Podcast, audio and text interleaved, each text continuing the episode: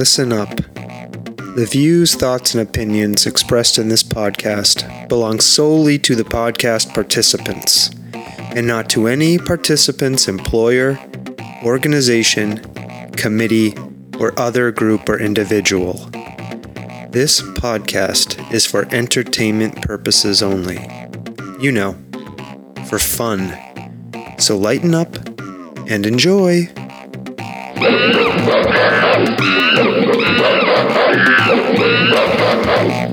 Stomping Jen. We are here again doing the Soft Serve podcast. It's amazing. Yes. This is the sweetest of episodes. It is the sweetest. Do you know why? Tell me. We're going to be talking to Sarah Maroney from Cakes by Pip, one of my favorite cakeries. Cakeries? Yes. That is appropriate. I have eaten more of these cakes from Cakes by Pip over the last year and a half than any other cake. And I love these cakes, and we're going to talk about these cakes. I have lots of questions for Sarah about how these cakes are made, how she got into cake making. It's a long list of questions, as usual, Stomping Jen. Excellent. We always like long lists of questions. And we are going to get to the bottom of this. Are you ready? I am. All right, let's do it.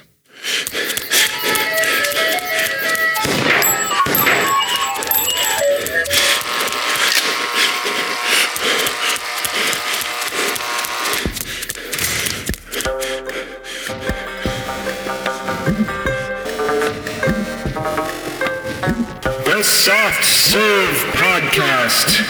Creamy, delicious ideas without the creepy truck.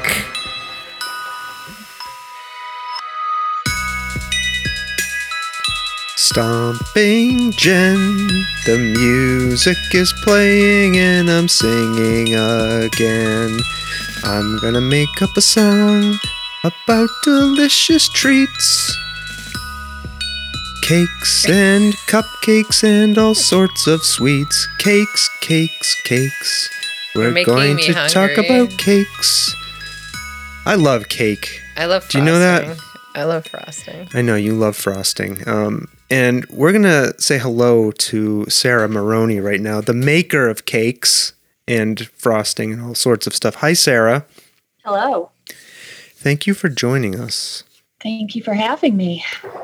I am not kidding when I say I have eaten more of these cakes that you've made over this last year and a half than I've eaten almost any time in my life. I love these cakes, and we're going to talk about them.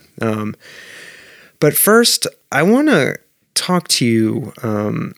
You have a funny story about how you got the name for your company, Cakes by Pip. Mm. Can you talk to us a little bit about this? Why Cakes by Pip? Yeah, so I started out on the other side of the world, in the culinary side, the savory side, cooking on a line in a kitchen. And when I started, I was one of, I think, two women in the kitchen at the time.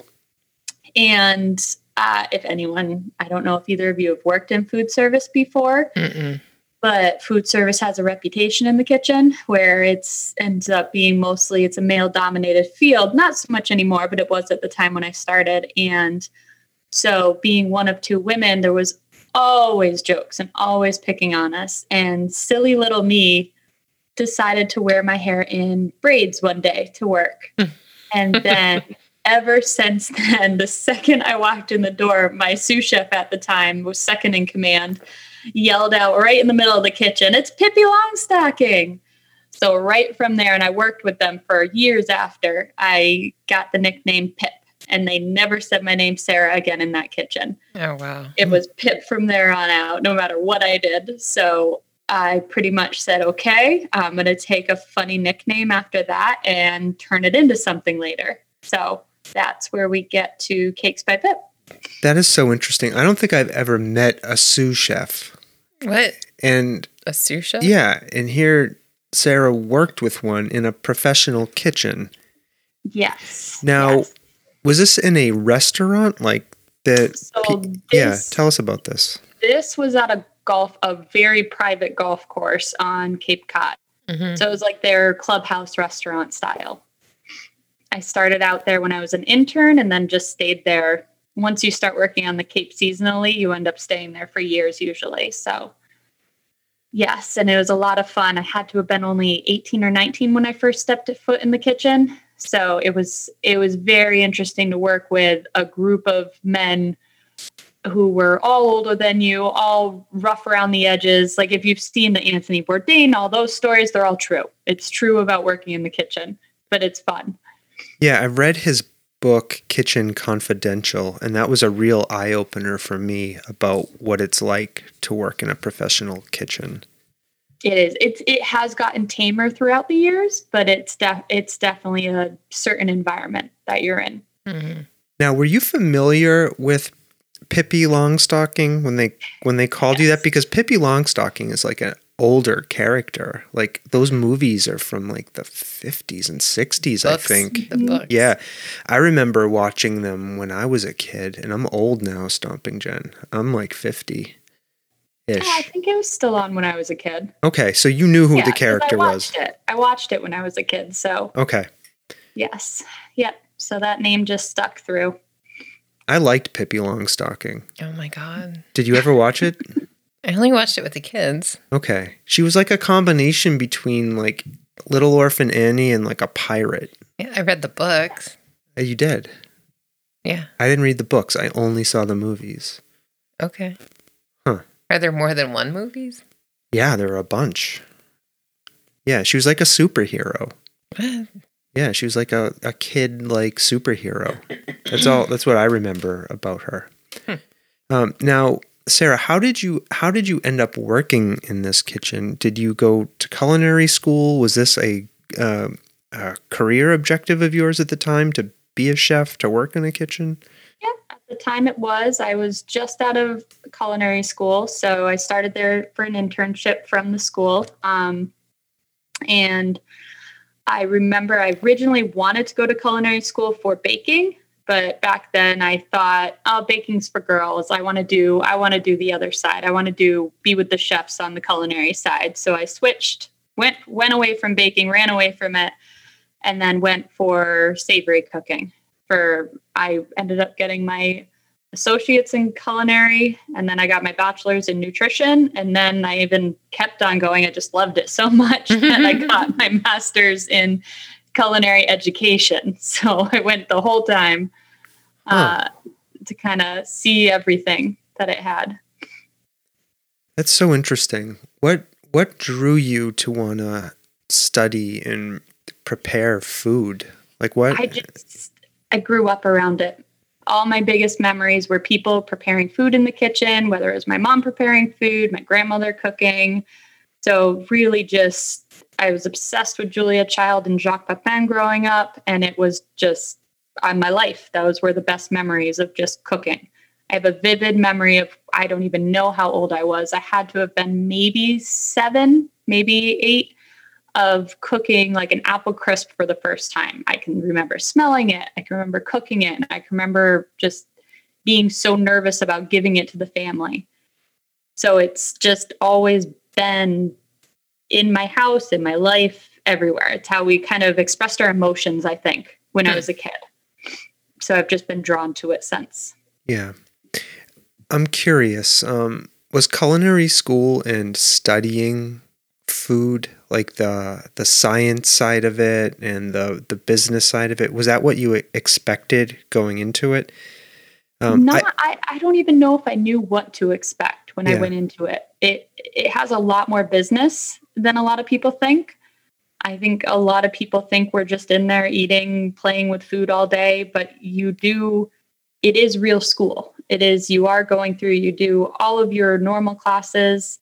And then the science piece of it is that you have to dive into, like you have to do microbiology, different levels of that. So you have to understand what you're doing. I got to take a few food science classes with it too. So it's much more than just standing in a kitchen and learning how to use knives and cook properly. You're really you come out of it understanding how to run a business and really why the food is doing what it's doing. Yeah, that's interesting. That's one of the things I remember from Anthony Bourdain's book, Kitchen Confidential, was just how much business and economics there is in the restaurant industry, and how that plays a role in everything that you do as somebody who works with and prepares food. Mm-hmm. Yeah, it's just that I remember kind of being stunned by that. I guess, I don't know. I'm easily surprised by things, Stomping Jen and Sarah. What I don't know about the world could fill a book. Yeah, I think it could fill multiple books. Yeah, thanks. Now, so you started your current business, like you officially opened Cakes by Pip, kind of in this unfortunate circumstance of COVID-19, right? Mm-hmm. And yes. Can you want to tell us a little bit about how that came to be? Yeah. So, I mean, the idea of Cakes by Pip started, I don't even know what year it is now. We're in 2021 now, right? Yes. I think so. Mm-hmm. Yes. So I think the first kind of spark of it started probably 5 years ago now. Yeah, 5 or 6, where I was still, at that point, I was a chef manager in a setting, in kind of a corporate setting. And then I had a friend who wanted a cake made for them for their son's birthday. So I was like, I've done cakes before. I can do this. So I kind of started, and then I loved it. So I loved doing it. And then my grandmother got married, so she had me do her wedding cake. And that really sparked it, where I went, I could do this as a side business. So that's where kind of the light bulb for Cakes by Pip started. And then it was just a side hobby forever. And fast forward to last year, I had since transitioned out of the kitchen. I had started going into kind of more HR world and kind of getting out of being in the chef world. And here comes COVID-19 knocking. And I ended up getting laid off from my full-time job, my daytime kind of corporate job.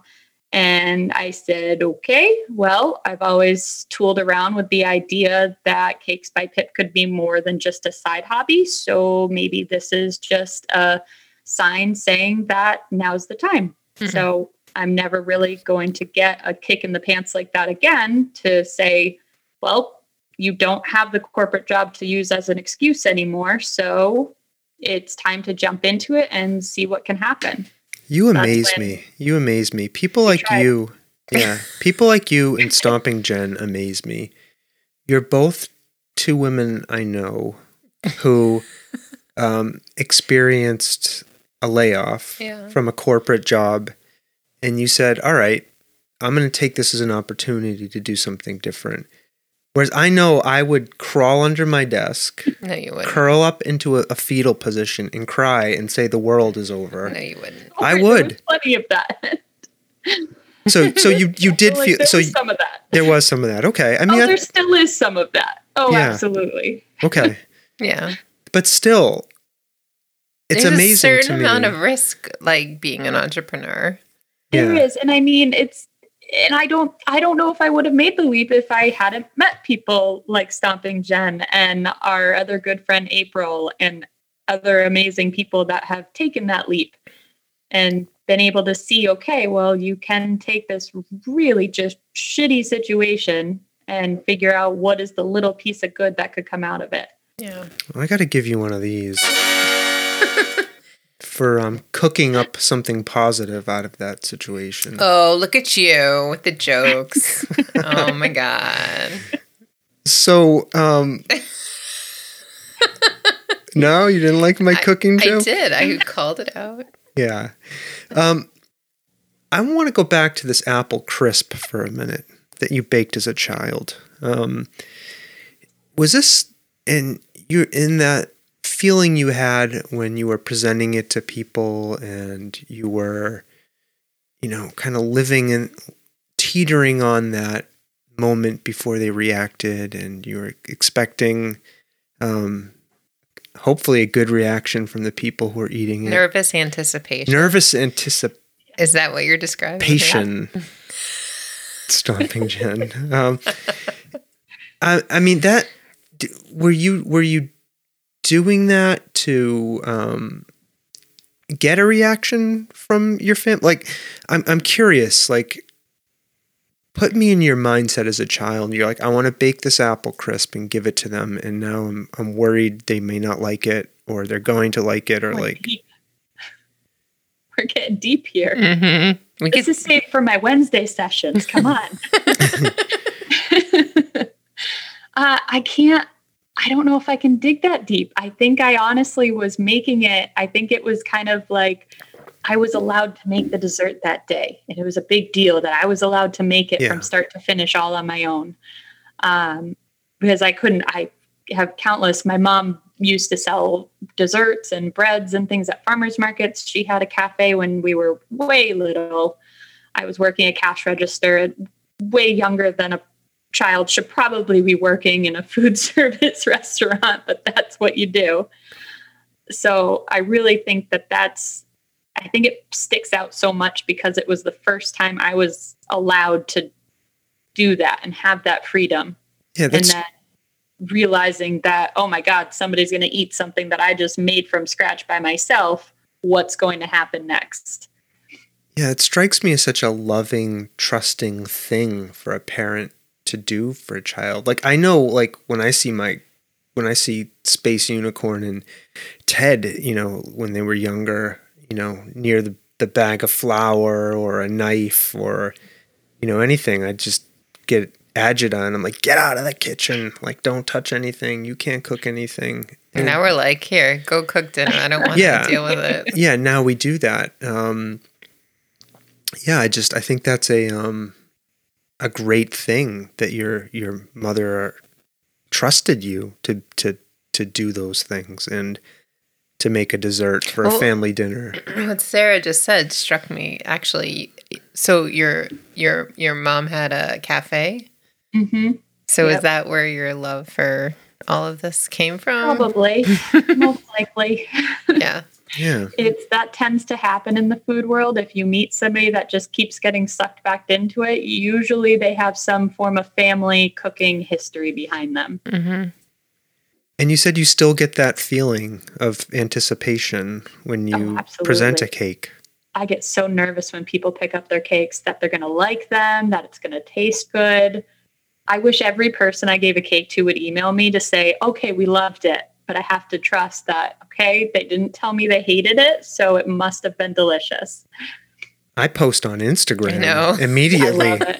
I look at these cakes we get, and I'm posting all over the place about them. It's a guilty pleasure reading the comments on those. Yeah, so I'm amazed by that. I want to go back to something you mentioned a little bit earlier. You got to bake a cake for your grandmother's wedding? Yes. Like that, yes. That's something not a lot of people get to do. No. She was remarried I really have no concept of time anymore in life.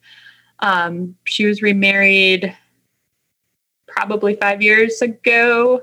And so she knew that I liked making cakes. She knew that I had made one for a friend.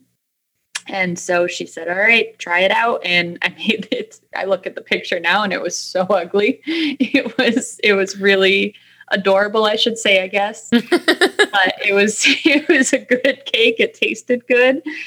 And you start somewhere.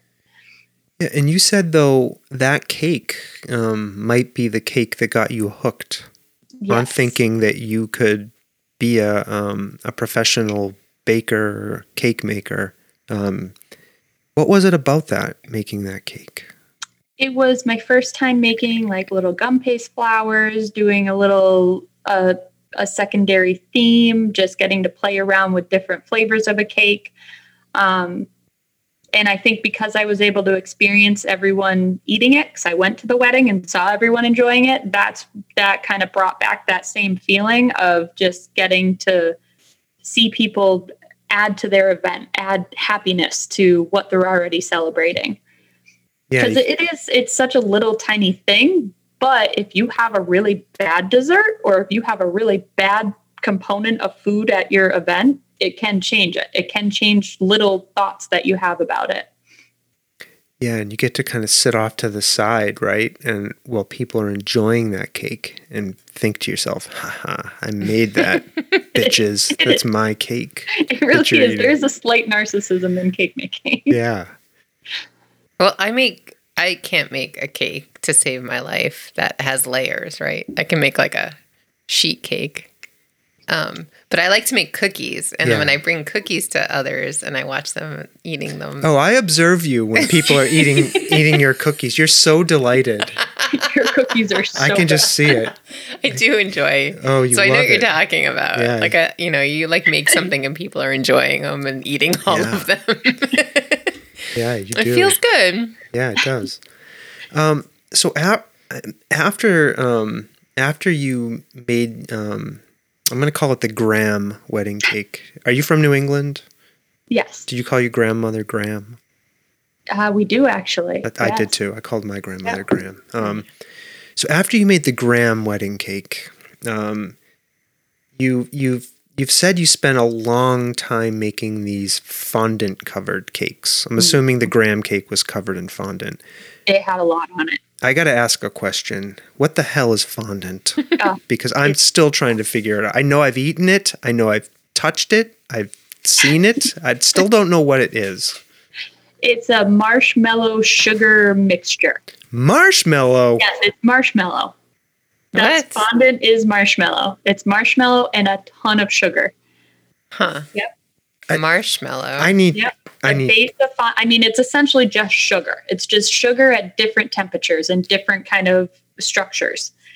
So I've been trying to make my own. I haven't perfected it yet. And I think once I can perfect making my own, I'll use it again. I just cannot stand the flavor of it in the store-bought or bulk prepared fondant. Now, in a lot of these cooking shows I've seen on the Food Network, Stomping Jen, they use a lot of this fondant in baking. Why do people use it so often? It's very forgiving. It's easy to make your cake look. It's easy to create characters, which I still use it for characters. I use it for small decorative type items. It's an easy way to make your cake look very smooth. So a lot of times people use it to drape it over the entire cake surface. So it's all one color and smooth looking. I used to use it a ton because most people do when they start playing around with cakes. And a lot of times I'm not bashing anyone that uses it. I will still use it when appropriate. There's just something that just tastes so much better about a really good frosted cake. Mm-hmm. Yeah. Did I mention I like frosting? You love frosting, yeah. In researching you, Sarah Maroney, that sounds so ominous. You know, I was getting the feeling in reading your bio and some of your materials that you felt like this fondant might have been limiting you a bit as an artist. It does. I think I was just playing it safe with it, because it was the first thing that I could see that everybody was using. So I was automatically just throwing it on cakes and then going from there. So it does take a little bit more to get frosting smooth and to be able to really create with your buttercream. So I absolutely enjoy that more now that I've kind of figured out a style over the past couple years. Mm-hmm. How would you describe your style? I should ask you that question. Yeah, I mean, I can answer it. I could take a stab at answering it. I don't even know what to put, what a word to put on it. I'm a fan of these cakes, number one. And they are pieces of artwork. I've told you this. And you've made several cakes for our family over the years. And they are true pieces of art. And, you know, we say to you, you know, I'll give an example. And I want to encourage people to go to Sarah's Facebook page, her website, and her Instagram page, where all of these cakes are on display. And you can see them. And pause right now and go check them out, right? Cakes by Pip. Google that. It will come up. and then come back and listen to the rest of this. And you'll see these cakes. And the one cake that I think I want people to look at, if you go to Sarah's website, cakesbypip.com, under the birthday section, trying to see what tab this is on. You'll see this cake that I asked Sarah to make. It's a Tool cake. Yeah, for the band Tool. And I said to Sarah, Stomping Jen's favorite band is Tool. She would like to eat Tool in the form of cake. You've got to help me. Sarah was like, I can do that. First, I thought Sarah was going to say, get lost. I don't make Tool cakes. But she didn't say that. So she said, sure, send me a couple of images. So I sent some pictures of Tool imagery from the band, right, which are these really bizarre, abstract images. Right. And we got back this cake that just stopped me in my tracks. It is a work of art. I'm looking at it now.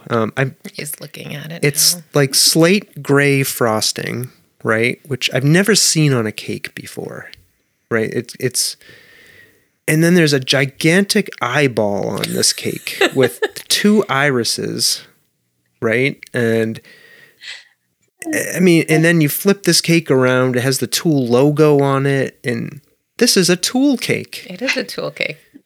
It's amazing. But, you know, besides the Tool cake. But what I want to, just let me finish Stomping Jen. What I want to say is I gave Sarah some ideas. Yeah.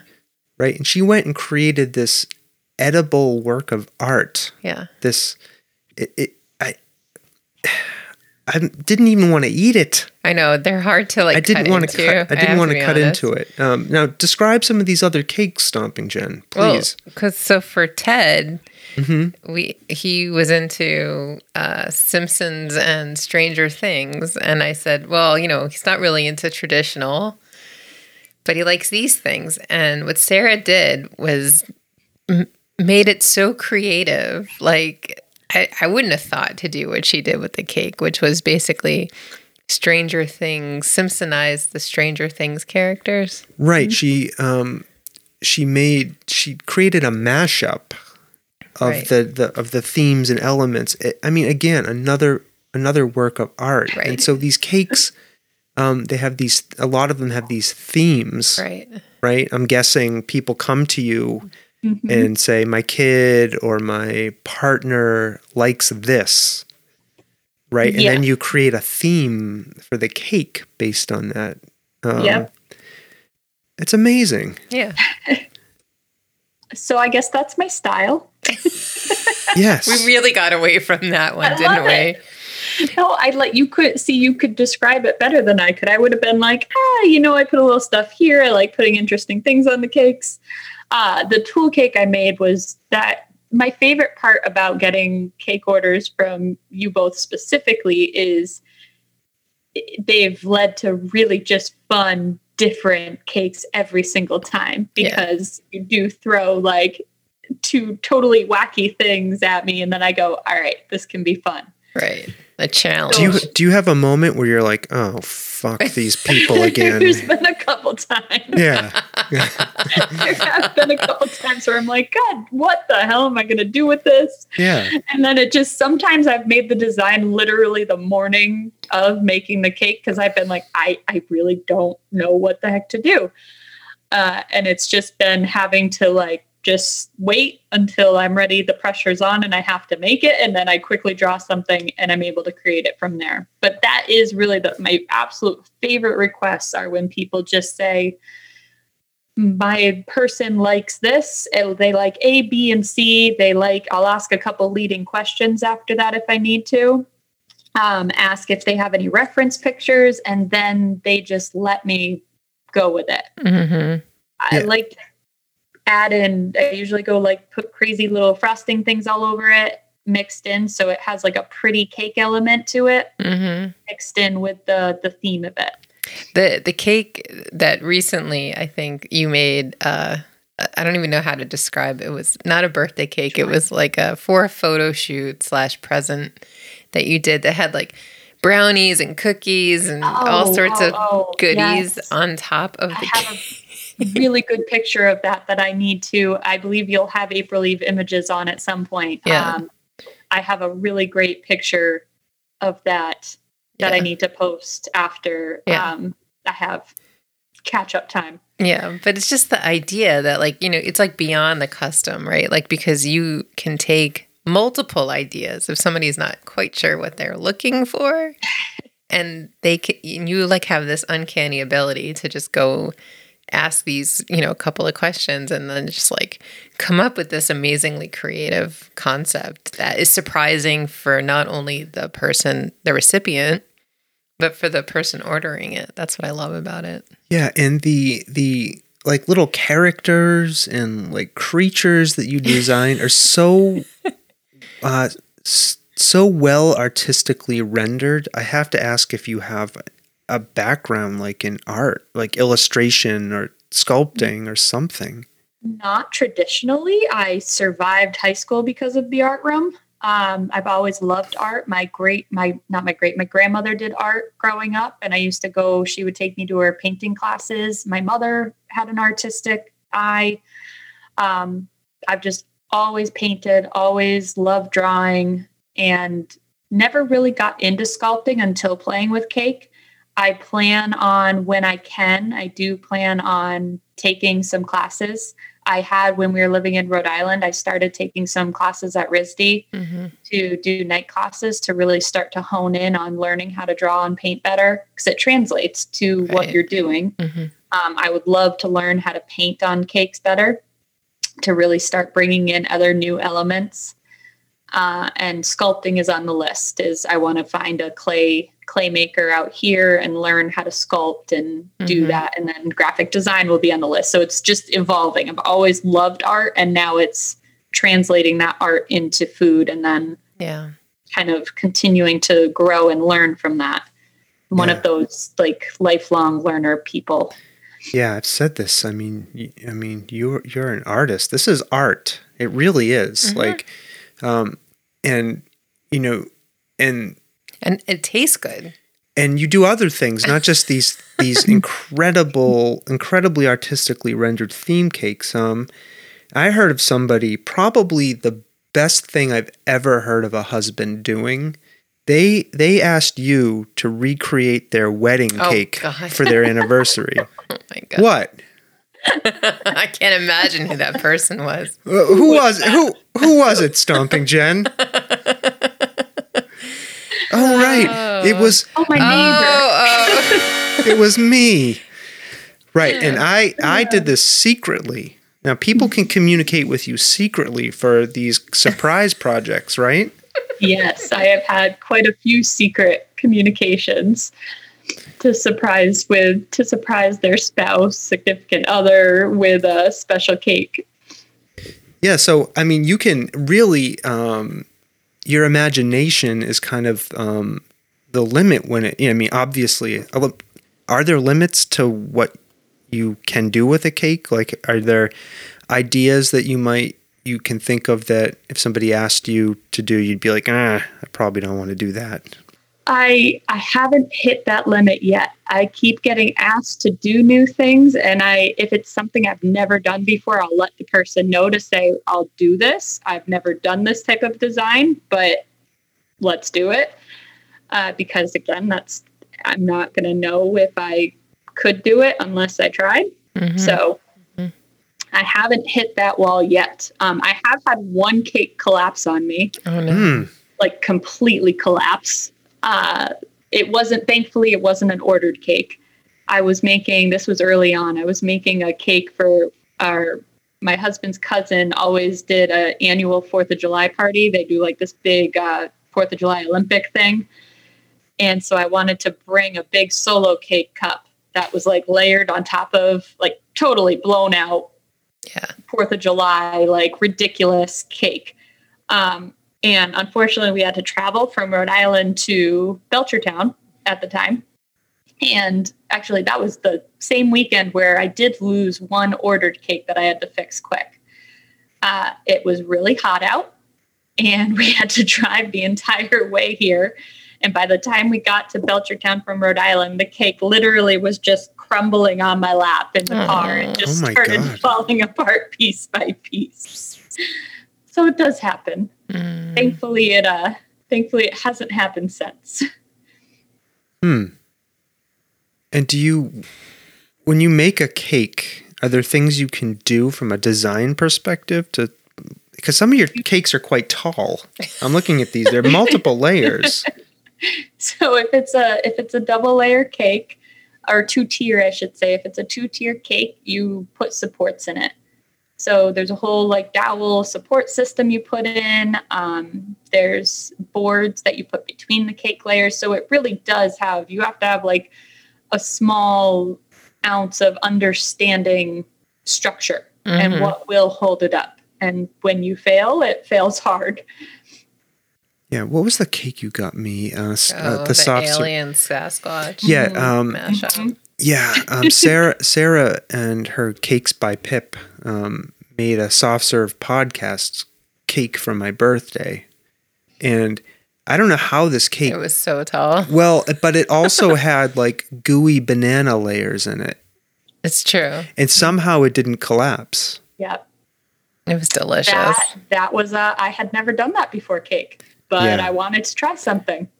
But what was in there? It was banana chocolate cake, peanut butter with banana cream filling, and peanut butter frosting. Yeah, and I'll have all. Good. Yeah, and I'll have all of really you. Really good. I'll have all of you know listening to this. It wasn't an artificial banana flavor. This was there were bananas falling out of it. They melted out. Real bananas. It was so good. I'm getting hungry talking about these. This happens to me every time we do a food podcast. I get so hungry. I should have sent cake to you before this so you could be eating. We could have been eating the cake. Oh my God. So no. I was just thinking back to the strangest cake I've ever seen. Yeah. And it wasn't a Cakes by Pip cake. Somebody I know got a vasectomy and they were celebrating their vasectomy and it was the cake was a penis that had what? That had a big knife sticking out of it oh my God. A penis. A what? A penis. A what? A penis. What? Just the way you keep saying. And it had a scalpel sticking out of it. Who made that cake? I can't say who. I don't know who made it, and I'm not going to say who it was for. But I saw a picture of this cake once, and I was just thinking to myself, wow, what an incredibly creative idea to celebrate this event in this person's life. Oh my God. Yeah, because it was for them it was a cause of celebration something to not that's all right I like that. It was funny. Where are you going with this?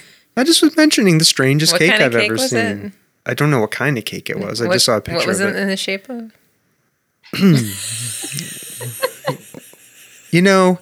Sorry, Sarah. Let's go back to Cakes by Pip. I think he's trying to ask you what the strangest cake. But you already talked about that. Yeah, but I was just mentioning the strangest cake I've ever seen. What's the strangest cake that you've ever seen, Sarah? Oh, I don't even. That's a strange cake. I don't know if I can top that. I like looking at cake fails. That's cake another. Fails. I don't know if you've watched. Oh my gosh, what is the name of the show? It's a guilty pleasure. Nailed it. Thank you. Oh, we love Nailed It. Yeah. Oh, I love it. Yeah. Absolutely love it. Didn't we do something and we did we do a Nailed It? I don't know, but I love watching that show because it's so ridiculously absurd, and it's not mean spirited. No, it's not. No, everybody laughs. Fantastic. Yeah. But none of your cakes look like Nailed It. No, your cakes don't look like Nailed It cakes. There's not. I haven't taken a picture of any of the Nailed It cakes. Those don't get pictures. I think I've had some Nailed It moments in my life. You? Oh, I had the sponge cake that fell apart on me because I put in the bun. You disassembled the bun pan. I poured the batter in. It was wrong, but it was too late, so I had to cook it anyway. It was all over the place. Yeah, and who rescued you out of that situation? Oh, Sawtooth Frank. Right. What I said is, oh, quick, let's take a cookie pan and slide it under there so it doesn't leak all over the bottom. Did I mention I really like making cookies? You do like making cookies. Cookies are so much easier. Now, stomping Jen, let's get back to our guest here, Sarah Maroney from Cakes by Pip. I want to talk about how, when you go onto her website, right? So you want a cake. You want her to make you a cake. It could be a themed cake. It could be a replica of your wedding cake, right? If you're that thoughtful and you do something like that, then you could have any kind of occasion cake. So you go there, and she has a page on her website called Offerings, and it lists all of these flavors. Yeah, and that's the hard part. I'm looking at this list. I want everything here. Yeah, I want all the flavors. I want to just read some of these flavors. These are like the baseline flavors. There's signature vanilla. Now, do you do something special with this vanilla, that it's your signature vanilla? I call it signature because it's a delicious vanilla cake. It's super soft. It's very vanilla-y. Again, I don't know what it's hard to explain. It's a recipe that I started and just kept tweaking until it's just... That's the recipe. In my opinion, the perfect vanilla cake every time. Yeah. It's good. I've had it. There's light and fluffy chocolate. There's ooey gooey chocolate. That's my favorite. Ooey gooey chocolate. Popular. Mm-hmm. Popular one. Marble cake. You don't see a lot of marble cakes anymore. Space Unicorn always wants marble. Mm-hmm. Her cake. She does. Marble. Okay. Almond, lemon, spiced. That's interesting. What a spiced cake. Coffee. That sounds good. Hazelnut pound cake. Gotta be honest, I'm not a fan of pound cake. I don't like the texture of pound cake. Mm. You know why they call it a pound cake? What? Because it has a pound of butter. Didn't we talk about this before? I think so. Here's the good news. I don't have to have that if I don't want it. That's right. You can order the ooey chocolate. Yeah. Banana. All right. And then we get into these premium cakes. And now... I just have a general question. Like, why are the flavors listed here under premium? Because they require like more labor to do, and they're just probably more expensive, and they're more costly ingredients. Like, is it hard? Are they technically harder cakes to pull off? Some of them are. There's a couple. Yeah. Like, there's a hazelnut chiffon style that's harder to make, and then there's some that. It's just more ingredients or more expensive ingredients. Shut the front door. I want 90s cereal. One? Oh, the 90s cereal. What? I haven't had anyone order it yet. So the next cake you get needs to be 90s cereal. Who's the next occasion? I didn't even see this on here. I have to make a batch. I know. I want like a 90s cereal cake for no reason. Mm-hmm. Now let me read some of these premium flavors. I'm liking what I see here. I am a fan of carrot cake. I love carrot cake. Coconut, which is my favorite flavor. Favorite flavor? It's my all-time favorite flavor. Even more favorited than the cake that we had Sarah make you. Each cake to me is like a child. It is its own thing, and you don't love one more than the other. Oh, I see. Okay. You know, you love them all differently. Mm-hmm. Lemon basil, Stomping Jen. You make a lemon basil cookie. I know. I think that is... Yep. Maybe I'm wrong, but we had her make one for Ted that was lemon basil. Stomping Jen is the originator of the lemon basil. Oh. Yeah. That's a cake I actually know how to make because it's only one layer. It's not multiple tiers. Now, champagne. Mm-hmm. I don't think of champagne as having a flavor. Sure it does. It does? Yeah. It's like a sweet, almost like tangy-ish flavor. Yeah. Champagne flavor. Yep. Okay. 90s cereal. We talked about that one. The 90s cereal. Now, what would go in a 90s cereal? I don't know. You could get it two different ways. You could either do it Fruity Pebble style, like a fruitier, or you could do like Captain Crunch style. I want a Captain Crunch cake. Mm. We're going to order one just for shits and giggles. I need a cake. I'd probably go with the Captain Crunch cake. That's what I just said. Yeah. Did I not just say that? I said that. Red Velvet. My grandmother used to make a red velvet cake. That was in her recipe book. I've never tried to make red velvet. I might have to do something with that. I'm going to bookmark that one. Earl Grey. That would surprise me. Yeah, or do you use? I did it for a wedding, like little mini cakes for a wedding, and they wanted it, so I tried it and loved it and kept it. Mm-hmm. I see myself sitting there with a cup of tea drinking that. Oh my God. I think we need some cupcakes, 90s cereal cupcakes. It could be breakfast, so. Yeah. You have tea at breakfast, right? So it's breakfast cake. No, I drink tea at night. No, we just, we're drinking tea. I have a whole like fantasy in my mind about this Earl Grey cake. It's a fall afternoon. The yellowish sun is beginning to set. Oh my God. There's a frost in the air. I go out on the porch. I can see him like frolicking in the forest with a Earl Grey cake. No, I'm sitting on the porch. I'm wearing a wool sweater. Oh my God. This is a photo shoot. I have a slice of the Earl Grey cake. I'm going to remember this. It's on the podcast forever. Yeah. A cup of Earl Grey tea. Yeah. And I'm going to enjoy the cake. By sipping my tea on the porch, smelling the leaves, What is happening right now? I'm telling you how I'm fantasizing about this cake. Oh my God. I'm still stuck on the 90s cereal cake. Well, now I know I need to make you a 90s cereals cake. Right. All right. Another premium flavor, pistachio. I like pistachio. Yeah, that's good. That one's good. Yep. And then angel food cake. I don't know what that is. Yes, you do. Is that what's in Devil Dogs? Why are you laughing? What? It's usually like when you get strawberry shortcake, but it's with cake, it's not like with white cake. A biscuit. It's like white. It's like white. Yeah, it's really light and fluffy, sticky on the outside. Okay, I do know now. Yes, you do. Is that devil's food cake? Devil's food cake is chocolate. Yes. Oh, that's the chocolate. Is that why it's called a devil dog? I'm gonna freaking kill you. I'm not even joking. My God. Remember I started out by telling you I don't know a lot of stuff? Remember when we used to eat devil tots Twinkies? I mean, I want every one of these darn things. And then there's the frostings. There's this long list of frostings. I know. It just goes on and on and on. What kind have we calculated the statistical combinations of possible cakes? No. I'd be scared. There's a lot.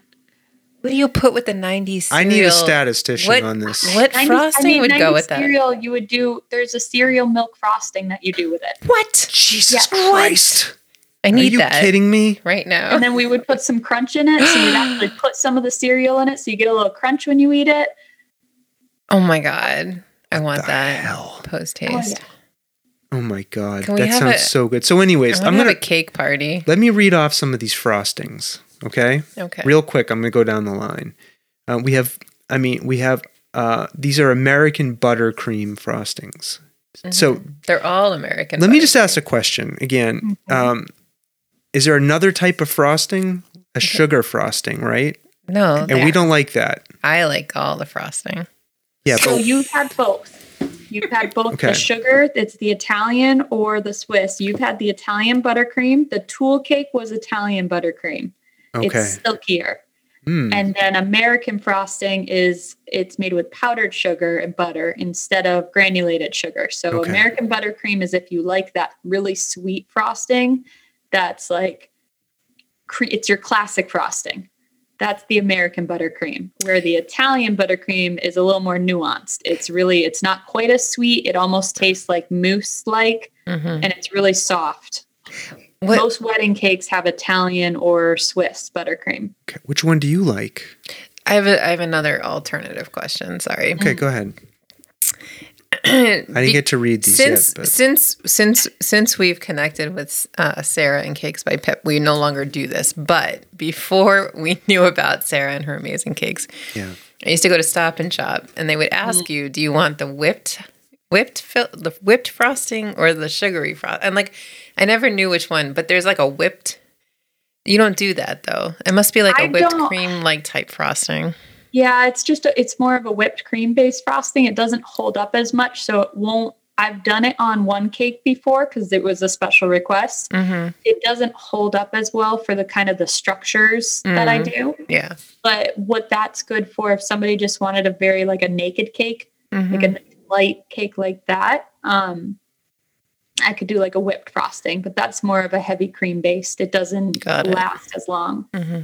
What do I like? I like sugary frosting. Okay. So you like this, you would like the American. I like any frosting. Yeah. I have to be honest with you. I'm pretty. All right. Some of these flavors of frostings. And again, you can combine these to make endless amounts of creations, Stomping Jen. We have vanilla. We have chocolate, peanut butter. I love peanut butter. Coffee and espresso, mm-hmm. lemon, hazelnut. I like hazelnut. Pecan. That's a nice nut. I like the pecan. Oh my God. My grandmother used to make a pecan pie. Raspberry, orange. Huh. Orange frosting. Mm-hmm. Is that challenging to make? No. It's different flavorings. Use the zest. I don't think I've ever had orange frosting. What would you put that on? Like a chocolate cake? What kind of cake would we combine that with? It depends on your flavor. Or like a yellow cake. You could do like a yellow cake with orange frosting. Yeah, you could do spice cake would be really good with that. Chocolate cake, vanilla cake. Looking at this list of cakes and thinking, what would I put it with? I might combine orange frosting with a lemon cake.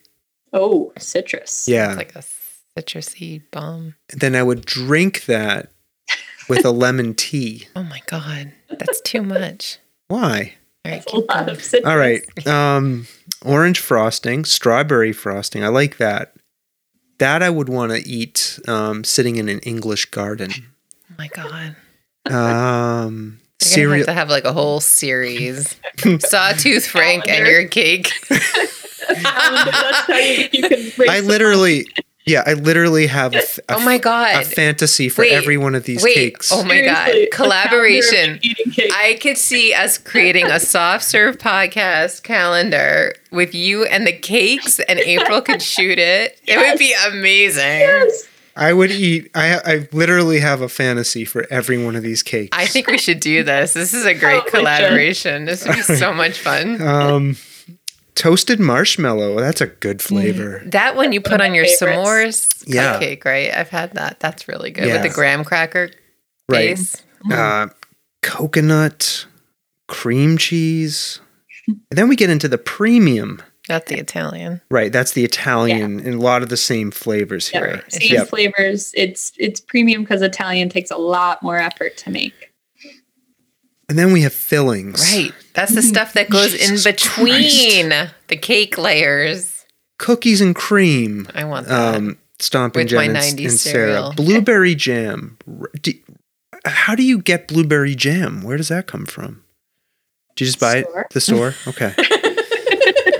I've made it before. Well, see, that could be a lot of times it comes to, I get the premium though. A lot of times it comes from the store. I get the premium. I have made it. And if I have nice fresh, I'll do like local fresh blueberries in the summer and spring and then make a really nice jam with it. Yeah. See, that could be a collaboration with Oak and Ash. Have her do some jams.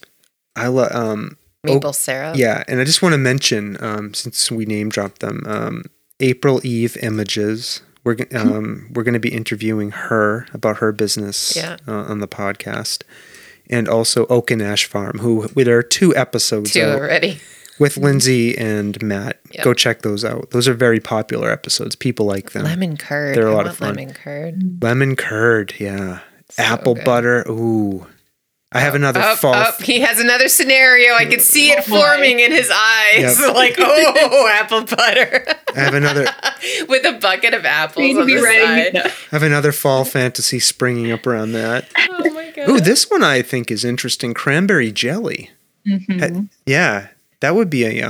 That's like a Thanksgiving one. Yeah. That's like a spice cake. That's your November. Now, pair that with the turkey frosting. And... No, we don't have that. No, okay. Now, listen, we also have crunch layers. Mm-hmm. I love a crunch. I can't even believe this. There's so many amazing things here. There's graham cracker, crust. What is crust? No, like graham cracker crust. Oh. It's one. It is? Complete thought, yes. Oh, well, I thought like pie crust could be an interesting layer. It could be. It absolutely could be. I could do like a Thanksgiving style cake. Yeah. Hazelnut toffee, candied pecans. Oh, there he goes again. Chocolate chip cookie, chocolate wafer crumble, toasted walnuts, honeycomb candy. Yep, that's what he wants. Oh my God. Chocolate toffee, peanut butter cups, toasted coconut.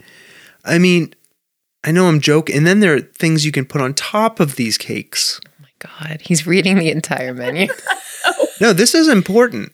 I need people to understand what can be gotten here. Endless cakes, Stomping Jam. Endless. Infinity cakes. Endless. And I'm sure if somebody wanted something, you would figure out a way to make it. That's just what I could get out of my brain on paper. And oh my God, people are always asking for new flavors. Yeah, I want to mention that because I think there was a cake for our son, Ted, I believe. Mm-hmm. And we asked you to use we talked about that. Half the amount of sugar. Yeah. We did talk about that already? Well, we talked about the lemon basil cake. Yeah, no, but our son, Ted, he's not a big fan of sugary frosting and sweets. And Sarah made a cake that had less sugar in it. It was delicious. Mm-hmm. And I actually, I personally liked that cake. That was a good cake. So the point is, when you're ordering these cakes, this is a custom experience. That's right. Right? Yeah. And this is... It's not like walking into Stop and Shop and they say, do you want the whipped topping or the sugary topping? Not at all. No, so... But it's also not the price of walking into Stop and Shop for the whipped topping or the other frosting. I mean, yeah, these are works of art, people. They're event cakes. Yes. Right? They should be part of the present. Right. Right? Some cases they are the present. Well, right. No, I mean, you're joking, but you're not. I'm not joking. Like, because there's a lot of, especially if you're doing secret communication with Sarah around ordering a cake. Yeah. There's a lot of work that goes into thinking about designing the cake, what flavors, design, the themes, the construct, how does it gonna? No, my point is, your time has value. Is what I'm trying to say. I know we're gonna get to that, and yes, it does. But my point is that you, as the cake orderer, right, this is not like walking into Stop and Shop and pulling a cake off the shelf. This is, you have an opportunity here to really present something that will blow the recipient's socks off, right? And yes, it may be a little more expensive, but this is going to be the centerpiece of your event. These are event cakes. Yes. That's all I'm trying to say, Stomping Jam. And Sarah puts in a lot of thought and work into these things. So don't even, this is one of these things, you don't think about the price going into this. Oh, no. Well, I mean, you do if you need to say, I have a budget. This is my budget. What can you do for my budget? Yeah. Yeah. Right. And that's something people should communicate, right? Yes. They do. And I ask that question. I'm finalizing pricing cakes is interesting. It's a, I'll never, if I said what my technical hourly wage while I'm making a cake is, it's not anything really. It's you have to learn and be fast while making your cake, but still making it special. And then really where it kind of comes into being valuable is when you end up with a few different orders in a row. So then you kind of utilize your time strategically for all of them. Mm-hmm. Yeah. But it takes a lot of work. A lot of work goes into these and a lot of hours, especially for the higher the design. So that is a conversation that if I'm working with someone who hasn't really ordered custom cakes before, that I've had people get surprised with how much they can be sometimes. Mm-hmm. But it really is because it's not just bulk making. It's I'm standing there making every little piece of it, drawing every piece, literally painting in some cases with food coloring. Yeah. So yeah, it does take a lot of time and effort to go into them. Yeah. But they're worth every penny. Yeah. I make sure that they're worth it. I make sure that they taste good and everyone's happy with it. That's great. Now, and you're thinking as the year goes on here, you're thinking about maybe adding some other things to the Pip culinary empire basket. Mm-hmm. Yeah. It's a basket. That's where you put things in. Okay. What kinds of stuff are you thinking about doing? So one of the first things that I'm working on launching is a sample box. So I've had some really big success. I did a cookie box back at the holiday time, and it ended up being very successful and worth the time. It was like a make your own cookie box. So I'll probably do more of those. Yeah. But it sparked the thought of, as you're listing off all these flavors, I always get the question of which flavor should I have? And I love them all, so it's hard to give people an answer to that.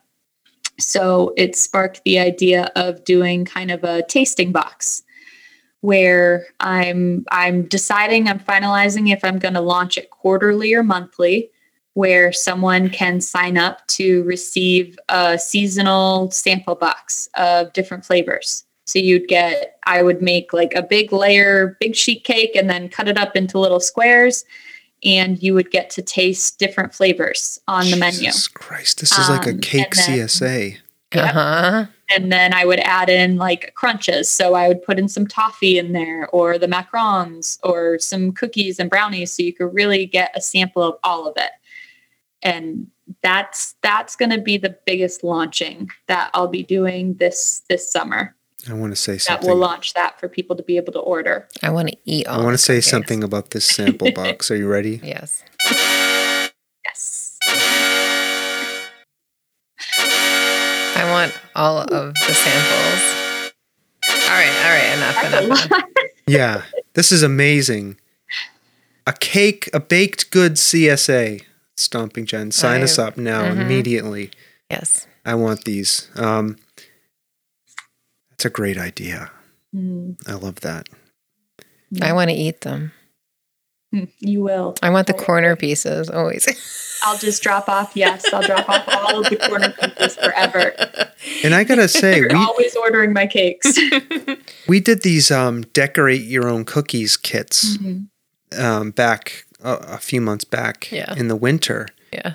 And it was a great thing to do. It was so much fun as a family. Everybody was moping around our house. They were like, we have nothing to do. Yeah. And we said, bullshit, we're going to decorate cookies. We had a great time. We did have a great time. And we pulled out this kit, and we had a Hanukkah-themed one, right? Because we celebrate Hanukkah here. And we had dreidels and Stars of David. Yeah. And Ted somehow managed to reconfigure his cookie cutouts to different shapes. That's right. It was very creative on his part. Yeah. There was a Pac-Man. Yeah, there was a Pac-Man. I think that was the Valentine's Day kit. That was the Valentine's kit, yeah. Yeah, I mean, we had a grand old time. It kept us occupied for a few hours. It was a fun thing to do. Yeah. And then we ate them. Yeah, then we ate them. Right, so I'd love to see more of these decorate your own kits. See, now... were you also thinking about potentially doing some sort of classes for people, or tell us about that? That is also on the list. So we also welcomed a newborn in the house this past year. So I'm adjusting to launching little things at a time as we go on with this business venture. But classes are on the list. When it's safe to do so again, I will be figuring out how to do them in person. Whether it's I go to the person's house with the equipment, and kind of the decorating happens there, is like almost like a little, what are those Tupperware party style events, like doing it like that, where you have your friends over, we bring what we need, and then we decorate it together. For right now, I'm going to be working on launching it via Zoom, and you pick up the class kit. So you would pick up, if it's a small cake decorating class, you would pick up the frosting already bagged and ready for you. You'd be paying for the piping tips. So you would actually get the piping tips that we'd be using. And then you would get like a little cake that you would then have all the ingredients to frost and decorate. Or if it's just decorating, I would already pre-frost the cake, and then it would just be practicing like making flowers and different items, or if we're doing a fondant sculpture. So that's another piece that I'll be launching probably more towards the end of the year this year, of really trying to get those virtual classes up and running. Because that's my background, really, is teaching. I used to do culinary classes all the time. I did a lot of coloring classes at an olive oil store, and I've taught adults, kids, everything. So that will be on the list. Absolutely. Super fun. We got to get you some kind of YouTube channel too. Mm. Get some. We got to get her some YouTube. Well, I just mean the universe. I don't know. I want to go on YouTube and watch Sarah make these cakes somehow. Uh-huh. So we have a GoPro. I have a little GoPro setup. I have a little light. I have the setup for it. It's getting there and doing it. Mm-hmm. Yeah. I've done a couple little practice silly videos here and there, and I'm continuing to kind of behind the scenes do little things to learn how to edit it, learn how to get them up and running, but it will happen within the next year. Absolutely. And my son, my soon-to-be 4-year-old, loves starring in these. Mm-hmm. He loves joining in on the fun.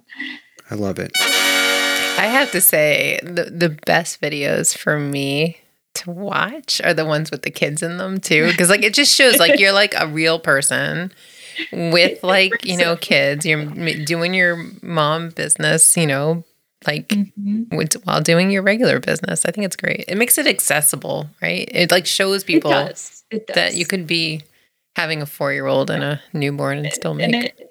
It brings a fun chaos to it too. Yeah. Yeah.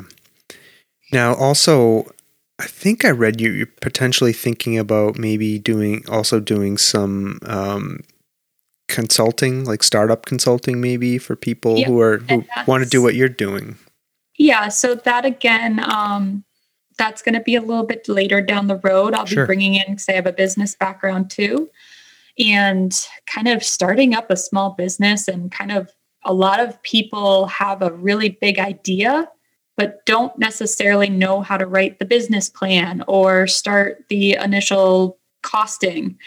And that's really important. If you want to run a successful small business, you need to know how to work your books. You need to know how to at least, yes, you'll hire people to continue that work and to help you get that there, but you need to know the basics of what should your basic food costs be, or how do you even get that initial business plan up and running to get investors or to kind of bring people in. So that is something that I also want to do, is bring in that consulting piece and help other people that are thinking about doing small business, really kind of their, not to stay with them, the longevity part of it, but right at that beginning start. Mm-hmm.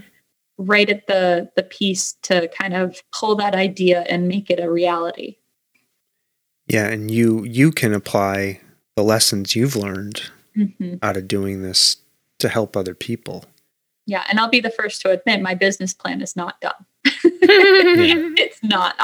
I'm working on it, but the business plan won't be completed. Right now I'm cooking out of my licensed kitchen at home. And the business plan will come when it's time to think about expanding from there, and when it's time to look at actual brick and mortar. And I think that's important for people to hear, right? Like a lot of times, and look, I'm not a business person, right? So I could see Stomping Jen drilling holes in me because she has an MBA for about what I'm about to say. But you can get going on your idea. You can get started on your own business without a completed business plan. I mean, you still got to do one, and it's an important thing to have. You don't quote unquote have to do a business plan. It's a smart thing to do. Huh. I mean, like, because what you do with the business plan, like, is you're following it. It's a plan for you to get yourself organized. I feel like it's something you just write and stick in a drawer. No. It shouldn't be. No, it's a living, breathing document. Yeah. When people say you need a business plan, like, so if you're like going for a loan, let's say a bank, if you're a startup, might want to look at your business plan, and make sure that you're a viable person to give money to, and that they're not just throwing their money away, and that you're going to be able to repay them. Okay. But if like you don't need a loan, right? So say you don't need a loan, like for somebody like Sarah operating out of her home, she doesn't quote unquote need a loan. She has all she needs, right? Yeah. So that's why she can get started without a business plan.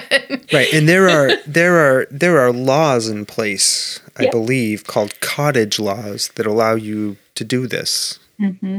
Yeah. And it's exciting because there's a they're starting to look at trying to expand those cottage laws because they are limiting. Yeah. And the goal is to, at some point, get you into, hopefully a local kind of brick and mortar kitchen space, maybe even a spot where you could serve some of these delicious goods. Mm-hmm. Yes, that's the absolute goal. Very small. I can picture it in my head. I've already have it all planned out. But that would be the end goal. Absolutely. As part of your picturing and fantasy of this bakery / eatery involved Sawtooth sitting in the front with his baked goods. There'll be a nice comfy armchair right in the front. That's right. Gazing out the window as he eats his Earl Grey and lemon frosting cake. Oh my God.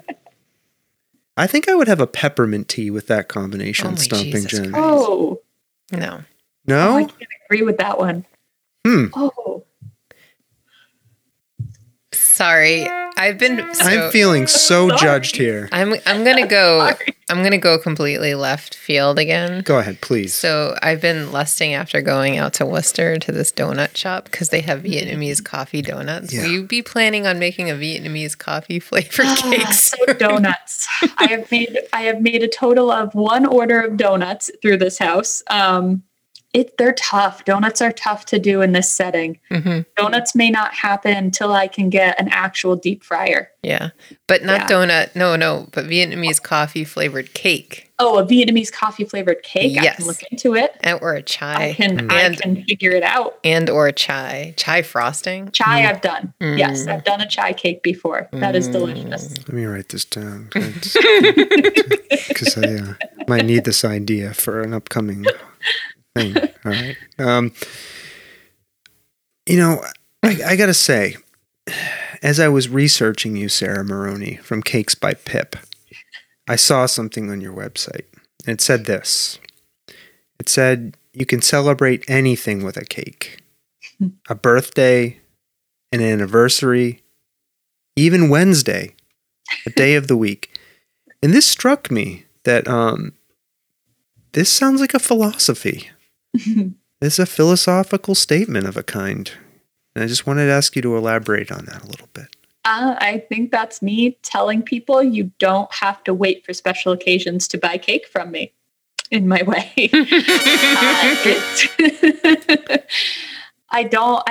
Yes, cakes and sweet treats help celebrate big occasions, but in my house, we have dessert probably way more than we should.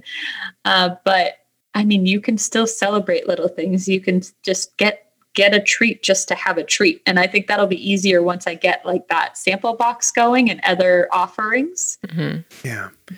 But it's big to say, because everyone goes, oh, I'll wait till the next birthday. Oh, I'll wait for this to try them. Why? Why do you have to wait? Right. Just get one. Right. Like just get one to have it. Like a 90s cereal cake. Yeah. I mean, that's just something that should be experienced and celebrated because it's possible. Because it's time for cake. It's just cake. It's time for cake. Because somebody thought of that, it must be eaten. That's right. Because it's Wednesday and I need cake. Yeah. No, to my mind, I was reading that and I was thinking to myself, wow, that really is a beautiful testament to the idea that anything can be celebrated. And it got me reflecting that we don't celebrate enough. We wait too often for that next big landmark thing to just slow down and appreciate, right? And what better way to appreciate, right, than by, like, eating life, right? Like a piece of cake, a baked good is all those things. It's fat, it's salt, it's sugar, it's cream. It is like life itself, it's sustenance, all of it. Bundled up into a delicious, good-looking little bundle. Oh my God, he's fantasizing about cake again. I was literally looking at your head. It's turning into a cupcake, Stompin' Jen. No, so I was just struck by that, and I think it's an important sentiment, and I think it's a beautiful sentiment in a sense. So thank you for putting it on your website. Good. And I do have one customer that she's a repeat, and she does treat cake like that, and I love it. Mm. She goes and she visits with the same friends every month or two, and every time they get a cake and they sit down, they eat their cake, and they enjoy it, and they get a different one every single time. Oh, I want a cake of the month, a monthly cake. What about a malted chocolate frosting? I could definitely do that. Yeah. So many possibilities. And I'm working on the summer flavor combinations right now. So I would love to eat a summer cake in a field. Oh my God. With a some kind of wicker chair. Oh my God. And a bamboo table. We're going to have to tell April to listen to this episode back so she can write down all of these ideas. We need some photography now. Oh my God. A glass of. We should get all the men who eat cake calendar. Absolutely amazing. That would be so much fun. I can see it in my head. I'm pretty sure I could afford a brick and mortar if we publish something like that. Wouldn't that be fun? All the funds, right? I think that would be perfect. That would be great. I think we should start working on it. I'm serious about these fantasies, by the way. I am serious about this really collaboration. Think that we should make this happen. All right. Sarah Maroney from Cakes by Pip. Anything else you want to tell us? Anything else you want to talk to us about before we get to our final two questions? I think we covered most of it. Most of the cakes that I do are these cute little, I shouldn't say little, I consider them little, 6-inch tall, cakes. You can't see my hands, but I'm talking with my hands. And one thing that I do for whoever's listening and wants to give Cakes by Pip a chance for this is I do want to break into the bigger kind of wedding cake market as well to start doing. And I know this past year I did a lot of micro wedding cakes because times were different and that was called for. I'm doing one in May coming up. I have another one soon.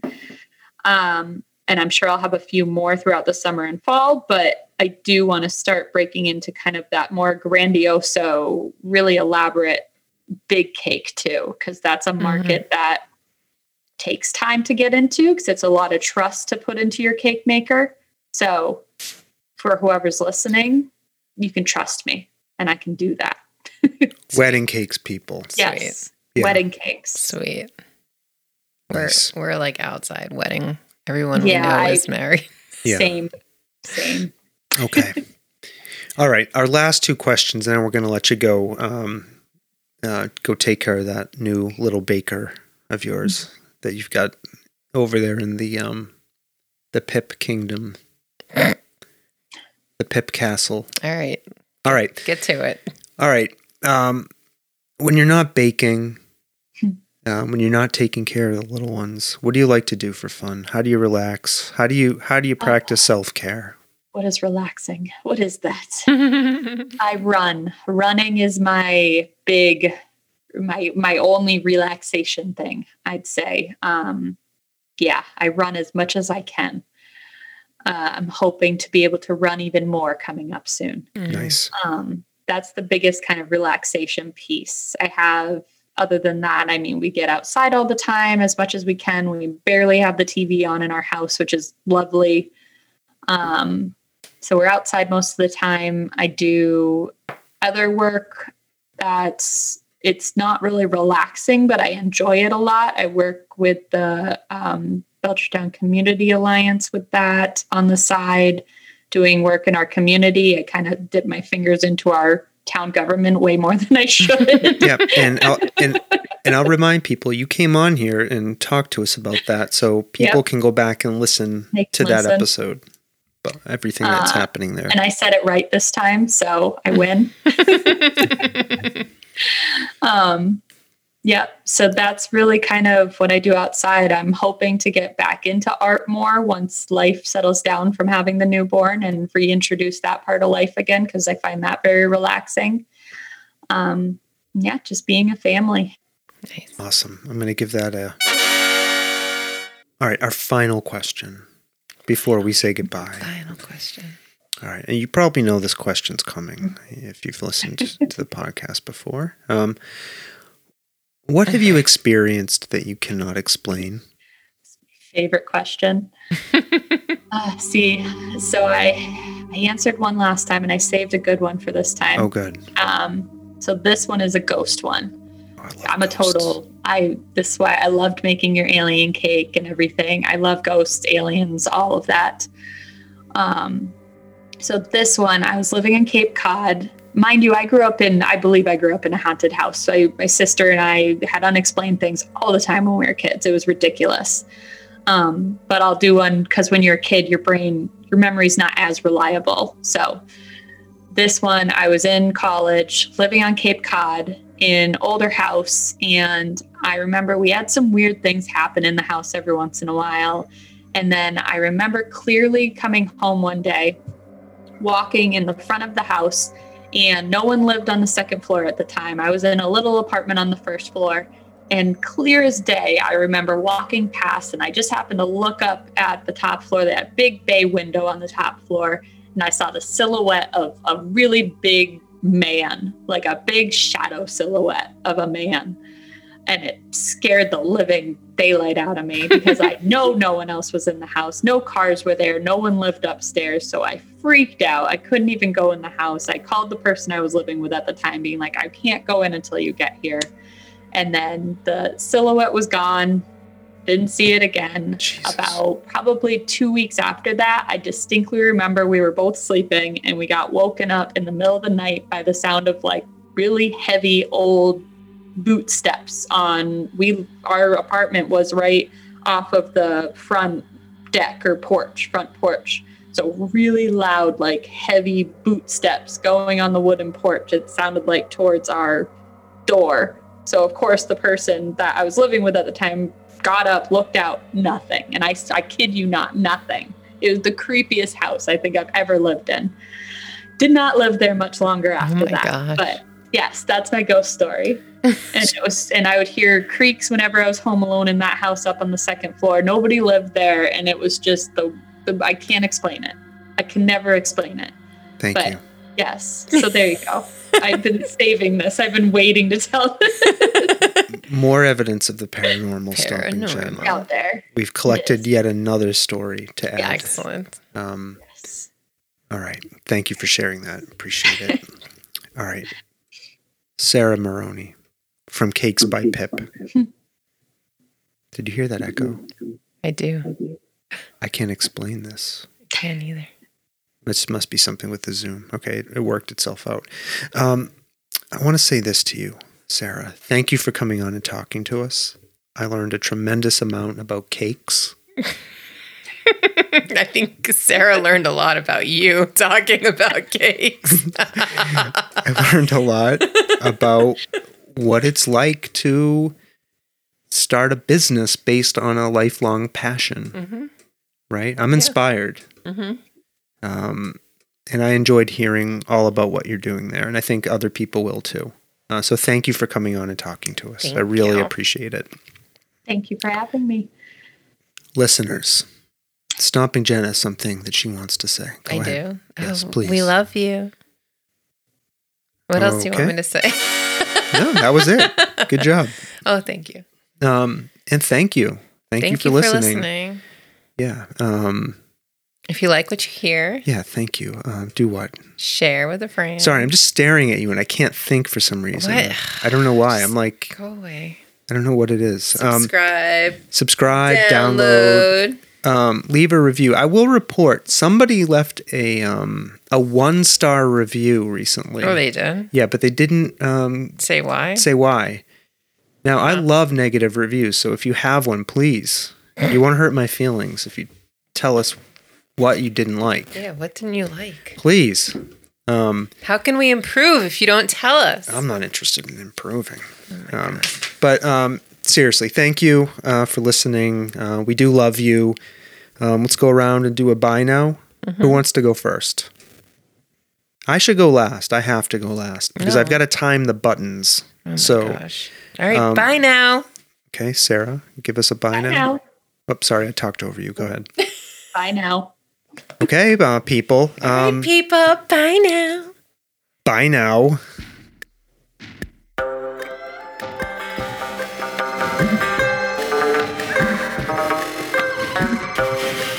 this world of ours, ever growing smaller, must avoid becoming a community of dreadful fear and hate. Those who have freedom will understand also its heavy responsibility, that all who are insensitive to the needs of others will learn charity, and that the sources, scourges of poverty, disease, and ignorance will be made disappear from the earth, and that in the goodness of time, all peoples will come to live together in a peace guaranteed by the binding force of mutual respect and love. I shall never cease to do what little I can to help the world advance along that road.